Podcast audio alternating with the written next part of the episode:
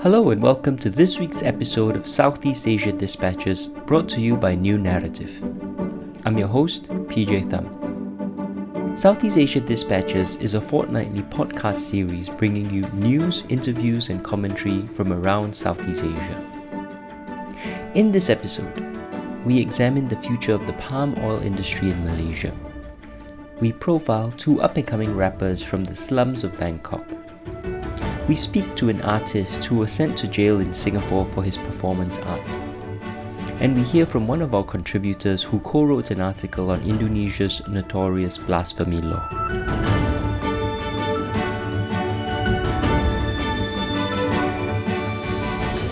Malaysia is the world's second largest palm oil producer, with generations of Malaysian farmers relying on palm oil production for their livelihood. But as major economies reposition their reliance on biofuels, Malaysia now has to grapple with environmental considerations alongside economic ones. Tamina Kausji speaks to palm oil experts about what the future might hold for the industry. Palm oil has been a cornerstone of Malaysia's economy for decades. The country has over 650,000 people, generations of farming communities, manufacturers, and tradespeople who rely on palm oil exports for their livelihoods. By the end of 2018, Malaysia is predicted to have produced almost 20 million tons of palm oil, a staggering 44% of the global supply, and worth roughly 80 billion ringgit or 19.16 billion USD to the Malaysian economy. But this industry is now entering a period of uncertainty palm oil cultivation is an environmental hazard as it causes greenhouse gas emissions, reduced biodiversity, and habitat destruction of endangered wildlife species like the orangutan and tapir. With climate change and environmental practices coming under increased scrutiny, the biofuels market is not the safe bet it once was. In January this year, the European Parliament voted to gradually phase out the use of palm oil in the production of biofuels over a period of years. While the move was widely hailed as a step towards responsible environmental practices, it was also a clear sign that Malaysia may need to start making changes if this becomes a global trend. Emmanuel Bompan, an environmental journalist visiting Kuala Lumpur, says that an overhaul of the industry is almost certainly on the cards. First of all, you have to respect the rights of the people that are involved or they own the fields where palm oil develops. Uh, secondly, I believe, of course, it's a pro- very profitable business, but we don't, uh, if we insist too much on having just one monoculture, makes the country at risk because what happens if a plague comes and starts to destroy all the plants, all the palms? Well, in a matter of months, the economy might be impacted in a major way. So it's always good to diversify the type of culture we have. The third thing to make it sustainable is, of course, to use everything that comes from the palm oil. So byproducts uh, of every source can now become materials, can become a, a new source of energy, can become many things. So it's always important to see how can we maximize the waste and the byproducts come out of this production. But 2018 also marked a major change in Malaysia's political dynamics with the election of Pakatan Harapan in the May general elections. This has caused an uptick in optimism for the possibility of environmental and political reform in Malaysia. I'm really quite excited with the prospects for palm oil in Malaysia under the new government. On one hand, the is a general sense throughout Malaysia that with this new government, there will, things will be able to improve, and specifically in terms of environmental issues. That's Lim Teck Wyn, an environmental consultant in Malaysia whose work focuses on forestry development projects. Lim is also currently a trustee with the Malaysian Palm Oil Certification Council, or the MPOCC.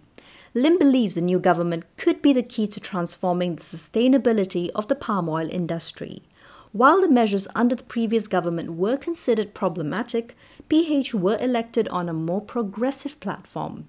This puts an added onus on the government to fulfill their election promise.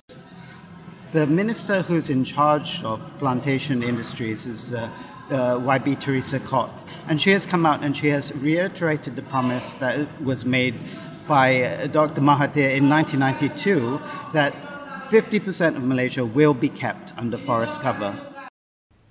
But this won't happen overnight and comes with a number of caveats. The state government has uh, very these state governments such as Sabah and Sarawak and also to a certain extent Kelantan, they have a far bigger forest area than states such as Selangor, Penang, Putrajaya, hardly has any forests. And so, if we're going to meet this international pledge of 50% overall, we're going to have to find some kind of mechanism so that the poorer states, which have more forests, are compensated for the fact that they have land that's locked up and can't be developed.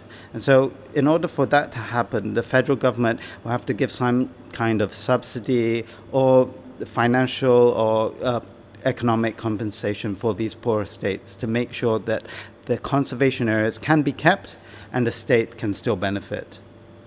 Malaysia's new government is clearly taking a proactive approach to ensuring sustainability in the palm oil industry. There's also another major market to tap on, even if the Europeans retreat from palm oil.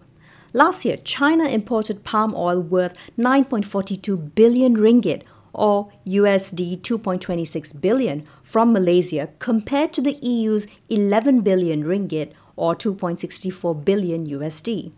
Prime Minister Mahathir's recent visit to China in August is expected to reap higher palm oil exports to the world's second largest economy, which could help sustain palm oil production in Malaysia. This report was brought to you by Tamina Kausji in Kuala Lumpur.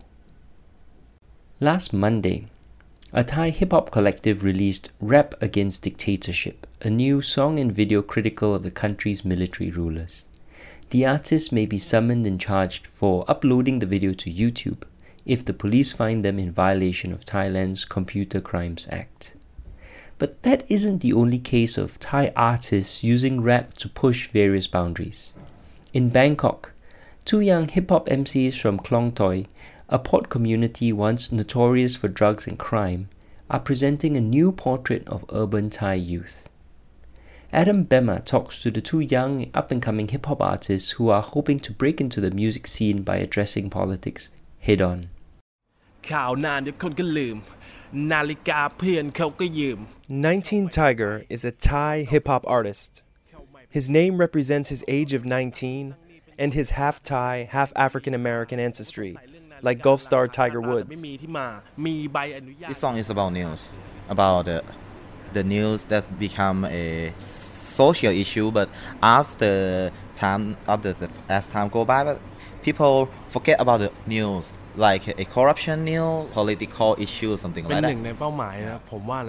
19 Tiger's new track, News, is about to drop. Filming for the video just wrapped. The song examines the 24 hour news cycle and how important issues like poverty, crime, and corruption are quickly forgotten until the next scandal arises.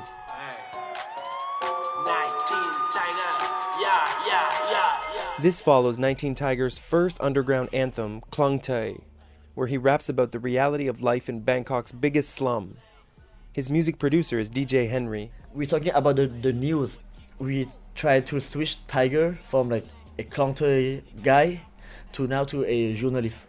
The the content is like yeah is what is like real is happening in Bangkok. 19 Tiger is a former motorcycle taxi driver who dropped out of college to pursue a career in music. He appeared on an episode of Show Me the Money Thailand, a rap style American Idol television program. But he didn't get beyond a one minute audition for the hosts. 19 Tiger's music is viewed as not mainstream enough for a national television audience.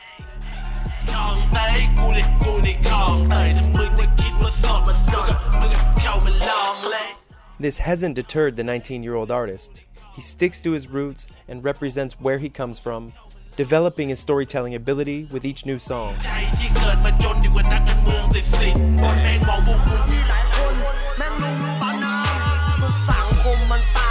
Eleven Fingers is a 17 year old Thai hip hop artist, also from the same neighborhood as 19 Tiger.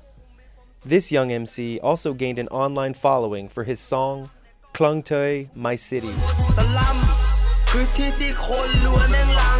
Both 11 Fingers and 19 Tiger are countering the stereotype of the slum, proving to Thailand that some of its best new music can come from teenagers who shun the industry. I my AKA 11 Finger, okay. I write a hip hop, represent Klong Toi. What is it about Klong Toi that makes you want to rap about it? Yeah, uh, Klong Toi have a story is real, have a big community. And so, when did you start listening to hip hop, and what is it about hip hop that you love so much?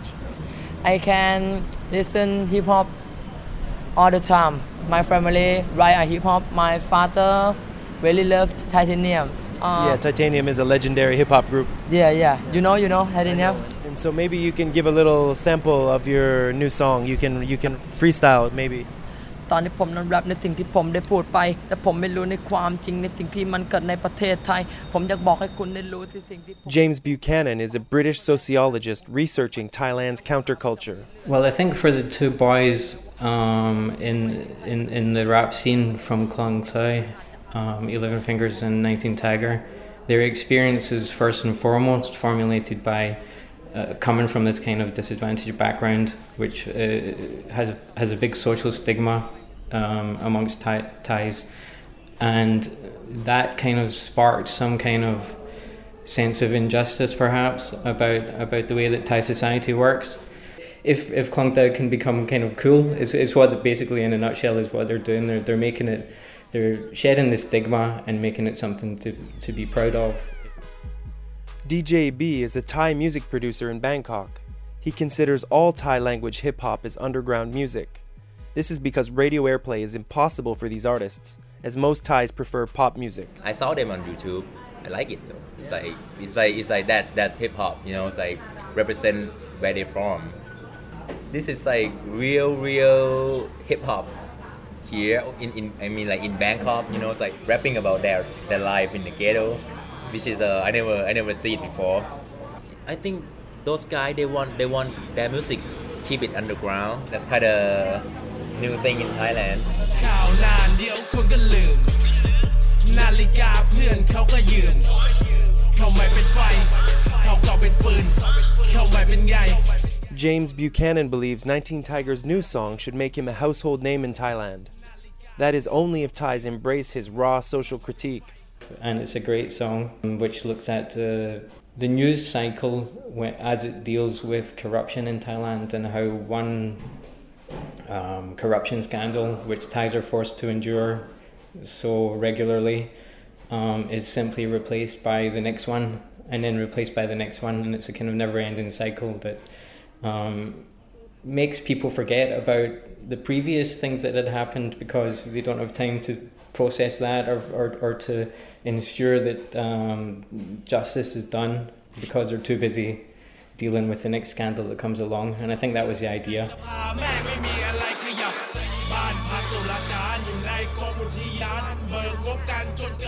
DJ Henry is hoping 2019 will be the year of the tiger. 19 Tigers' anticipated first album will be released next year. Most Thai musical artists shy away from criticizing the state as many things can be misconstrued as lese majesté or insulting the monarchy, and land someone a stiff prison sentence. 19 Tiger doesn't seem to be cowed. His music video News takes aim at Thai society using political satire. But it may raise the ire of Thailand's military rulers if he ever receives mainstream acceptance or notoriety. We're not insulting anyone, we're just like telling them, like, hey, you guys know what's up? yeah, we, we try to make a video that is actually like a like a, a, a comedy.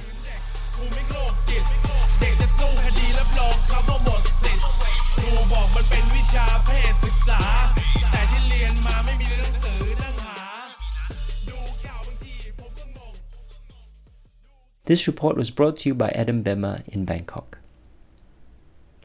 In October 2017, Singaporean artist Seelan Palay performed his art piece 32 Years The Interrogation of a Mirror which reflects on both his own age and the period of time Singaporean activist and parliamentarian Chia Thye Poh spent in detention without trial.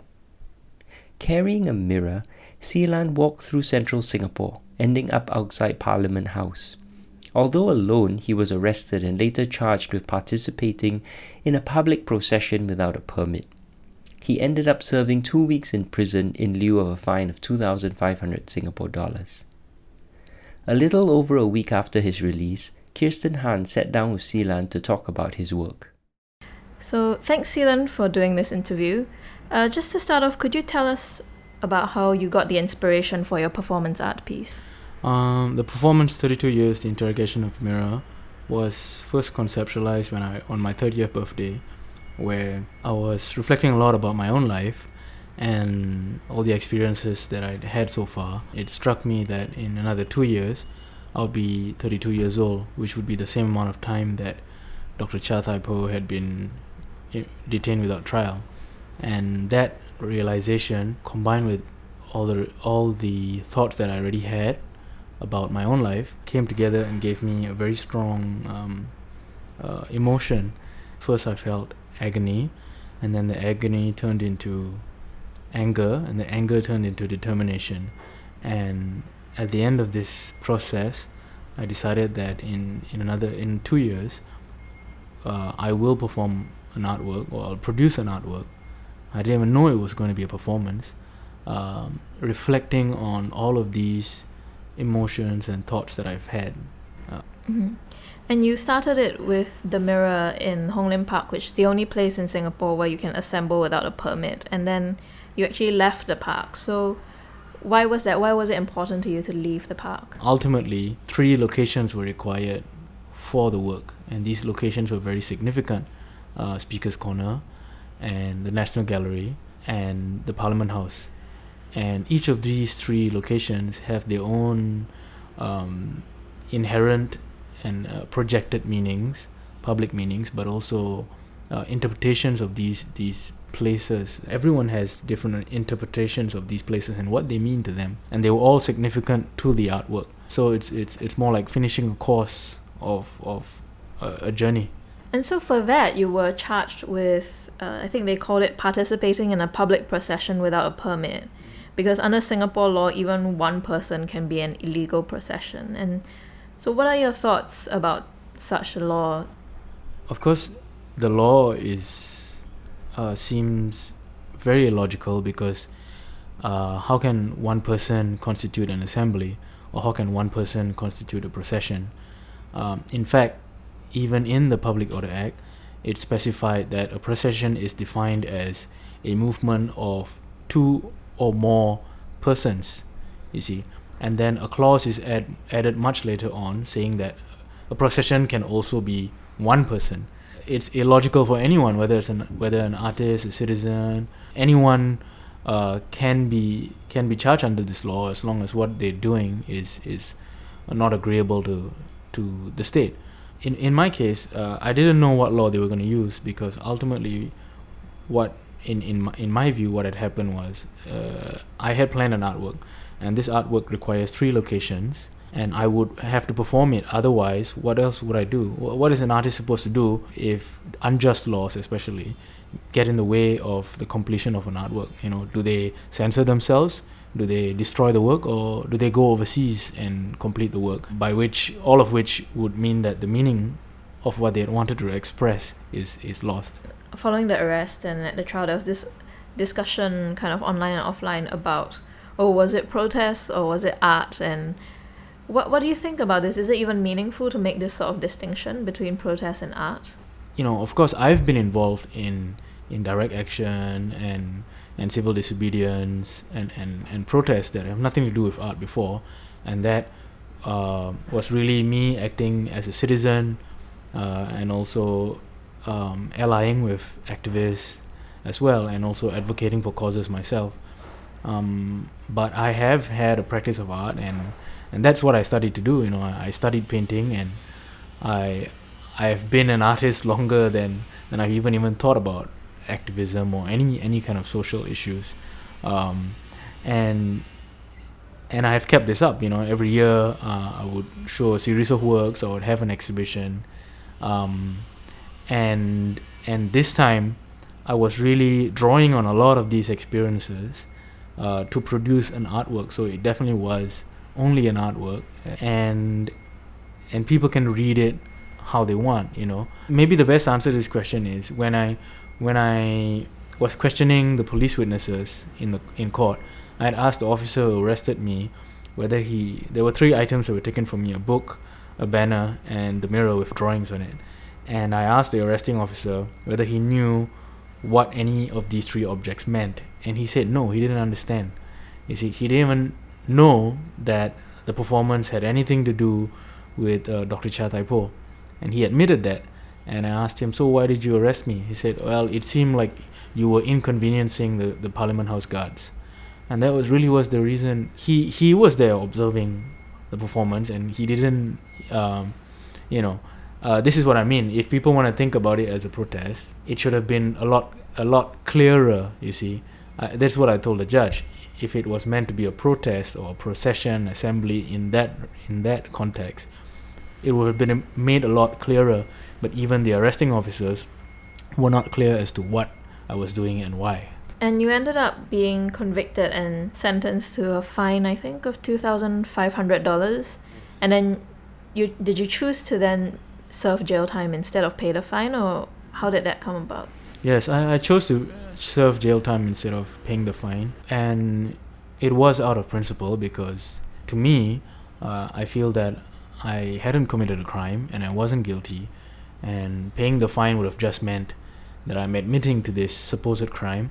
And had I wanted to pay the fine, I could have just paid it when I was arrested a long time ago. But I felt it was important to go to court and try to say what I and explain some some matters, you know, to the court. And then finally when you were released from prison then that was when you announced the conclusion of the performance piece. So did you kind of when you began have an inkling that this is how the performance would turn out? Or was there a kind of a plan up to a point and then it just develops? Well uh, the, the thing is you know i i know um, some people may have may have difficulty understanding different portions of the performance and how they all and the objects used in it and the actions and how it comes together. I, I can understand I can I can um, understand that they would have that difficulty. And and I and at the same time I cannot explain too much because then then the you know if a, if a work really is about is about interpretation and interpretation would require analyzing all different aspects of the work you see. It, you cannot just take one part of it and say like oh uh, oh, you know, he was just standing with the. Uh, he was just standing in, with a mirror in front of Parliament House. That no, that's not what happened. The entire performance had three parts, and and all of them, uh, all of them involve drawing reflections onto the mirror of objects that I saw, of scenes that I saw, and that and and so, um, but if I if I may explain, one one aspect of it, which relates to this, uh, did you plan this? Uh, this, did you plan it this way or did you think that it was going to end this way? No. A lot of the work is, is about probability. Uh, I did not know at which point it would end that day and how it would end, depending on when the authorities decide that this needs to end. Beyond that, uh, they have a choice of, of proceeding with the charges or not. You see, that's that's why the state is a participant in this work, in the creation of this performance and the ending. Well, thank you so much for speaking to us today. Mm-hmm. Thank you. That was Kirsten Han speaking of Seelan Palay in Singapore.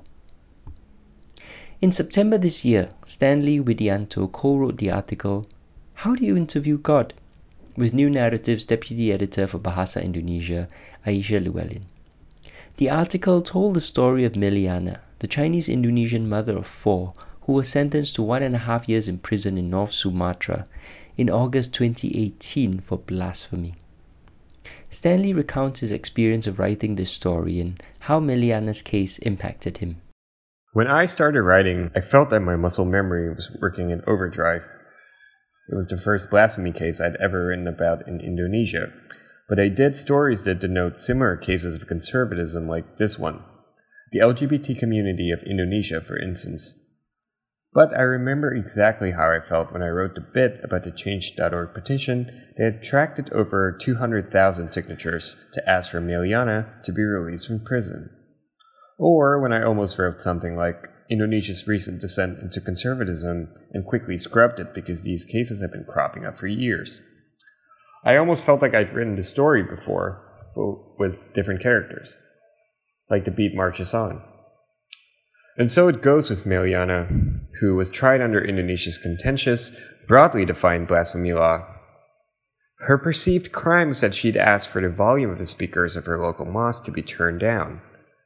While it started out as a neighborly complaint, the issue became distorted on social media, and soon people were saying she tried to stop the Muslim call to prayer and violated Indonesia's notorious blasphemy law.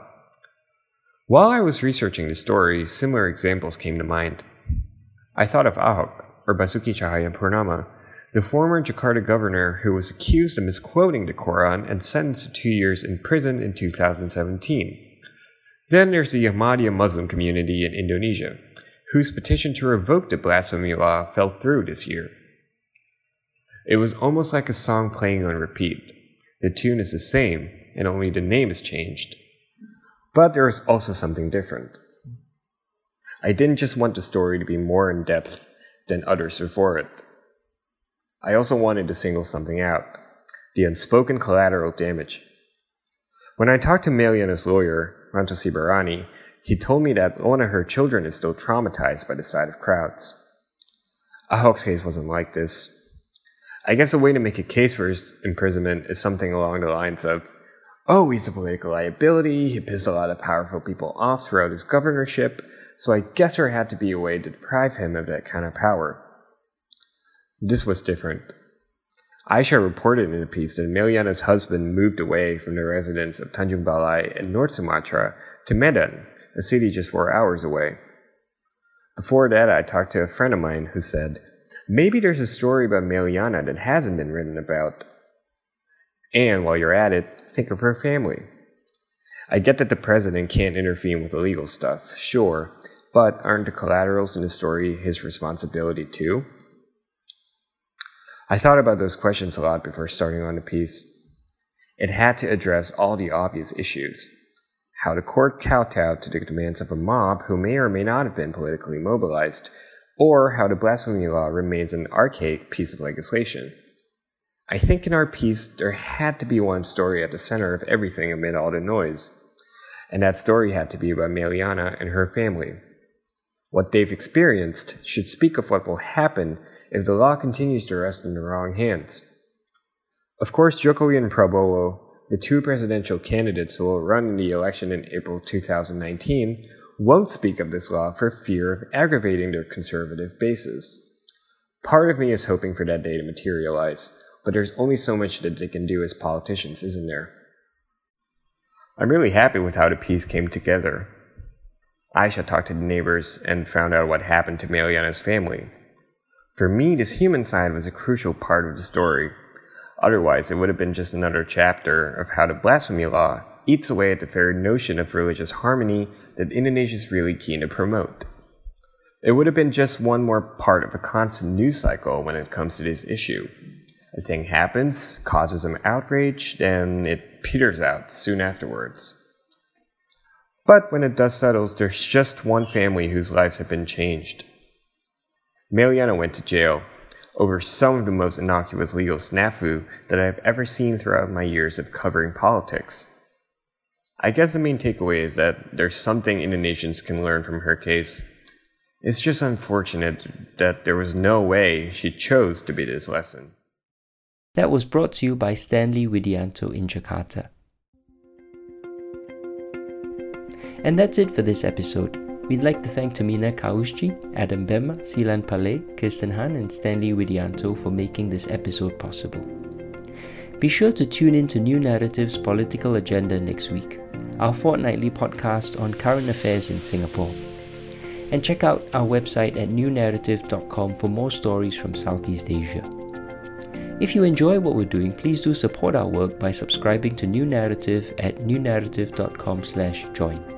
Subscriptions start at just 52 US dollars a year. That's just 1 US dollar a week.